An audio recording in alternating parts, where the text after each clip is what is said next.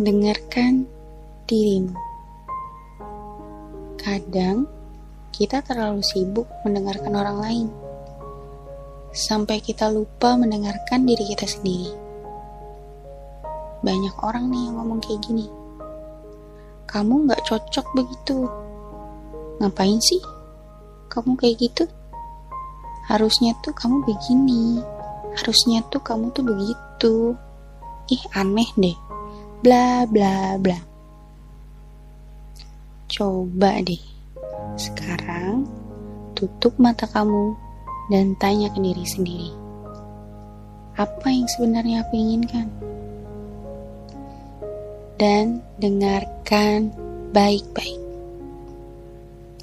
Karena sering kali yang kita kira suara kita bisa jadi ternyata adalah suara lain yang timbul karena ketakutan kita, rasa insecure, atau ekspektasi berlebihan ke diri kita sendiri. Tanpa sadar, kita jadi jahat sama diri sendiri.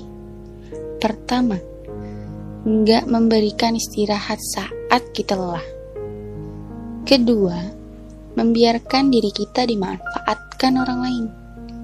Ketiga, nggak membolehkan rasa sedih dan menuntut diri untuk selalu positif.